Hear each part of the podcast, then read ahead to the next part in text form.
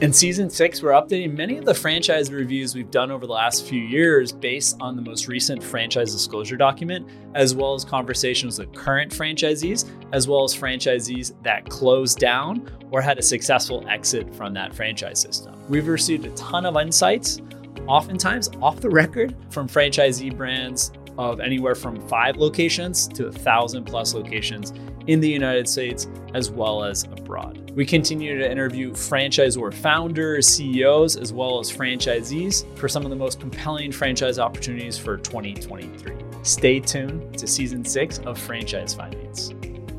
So, are franchise opportunities under a $1,000 too good to be true? I'm going to answer that and more in today's episode. There are franchises being marketed at $10,000, $20,000. However, there are a few being marketed under $1,000. Why is that?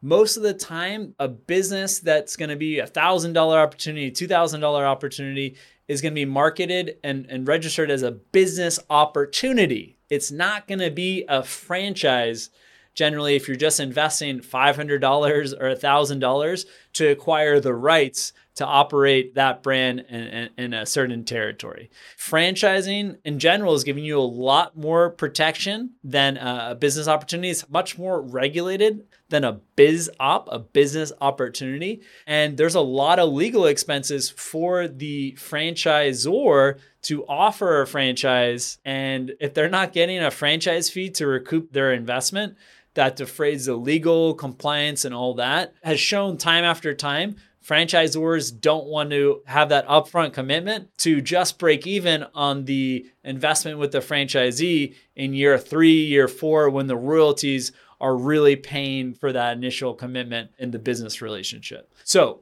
under a thousand dollars, I would say a franchise is definitely a red flag and too good to be true and that if you just have $500, $1,000 to invest in a business, it might be better saving up and trying to take on more hours so you can accumulate more capital $5,000, $10,000. And when you're at that amount, you could potentially get an SBA loan where if you just have $10,000, you could get an SBA loan for $80,000, $90,000. And that's going to open up a lot more opportunity than if you just had $500 cash, $1,000 cash lying around. There's not going to be much. I haven't found any franchises under $1,000 that would be worth reaching out to the franchisor to inquire for more information. Now, there are some exceptions. There are some franchise brands that you can technically open for $500, $1,000, or even for free but it's conversion. So if you have an existing home health franchise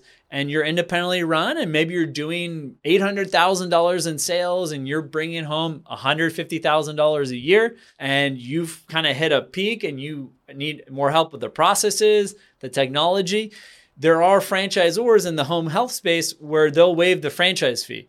And effectively, you can get the franchise for under a $1,000 but you already are running an established business and you get the franchise for under a thousand dollars, but you already are making money. You already have a business that's in operations.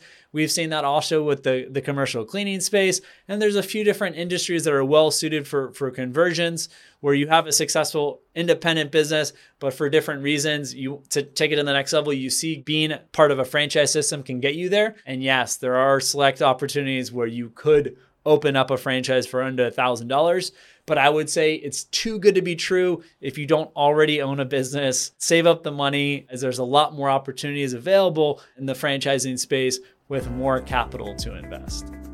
I hope you enjoyed today's podcast episode. You can leave us a review if you enjoyed the podcast episode. If you hated the podcast episode, let us know what you thought, as well as what future episodes you'd like to hear. Feel free to also drop me a line at patrick at vettedbiz.com and subscribe, please, to our YouTube channel, Business and Franchise Opportunities by Vetted Biz. This has been Franchise Findings Podcast. Thanks for listening.